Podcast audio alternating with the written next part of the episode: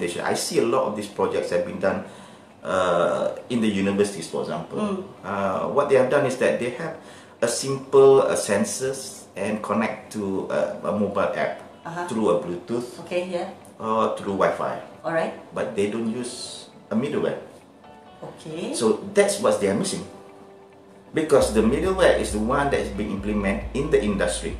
Okay, all right. So if you don't learn this, so if you are trying to create a talent, that talent is not complete. It's an incomplete talent, I would say. Yeah, there's Uh, some, something missing in the middle. Yeah, the so middleware. The middle, that's why it's called Yeah, the middleware. right, right, Because there are four components, Mm, right? four yeah. components of IoT. The device. The device, the sensors, Mm, yeah, the sensors. and the second one, The connectivity the connectivity part, and the third one is supposed to be our middleware. is the middleware, is the platform, and the fourth part is where the application. Yes, the application. Yes. So this is the middleware that they're missing. Mm. So uh, when I look back and work with a lot of the universities, I found that the the, the content, the syllabus are not uh, in sync Mm. to to the industry's needs. So that's the part that they're missing. Right. So they, they learn bits and pieces, but there's still a lot of things are not in place. So that was two and a half years. So we have been working with a lot of universities. Right? I think about more than 15 universities, Yep. advising them. And Alhamdulillah, a, lot of them are trying to now uh, have a more complete uh, syllabus. Mm.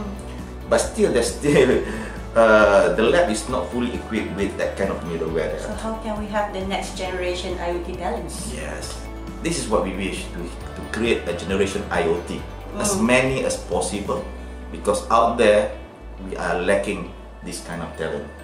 True. It's, it's very less right now, right? Yeah, the, less I would say very few. Hmm. So, so what, what we did, so, so we need to have a program Uh-huh. to encourage people to come on board. Okay. So um, one of the things that we do is that uh, we offer this platform to the universities. The, the early days, it's a very very low pickup of the numbers of developers. Okay. Did you know the numbers?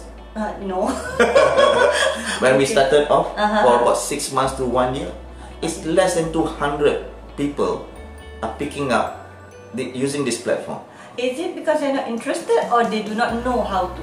They do not know the, the importance of the platform itself. Ah, okay. That's the biggest issue that we are facing now. Mm. You know, so but now what happened is that after we have been doing a lot of uh, a lot of uh, awareness, uh, we have come up to about 2,400 developers, and 80% of the developers are from Malaysia, Uh-huh. and the rest comes from 90 countries around the world. Yes.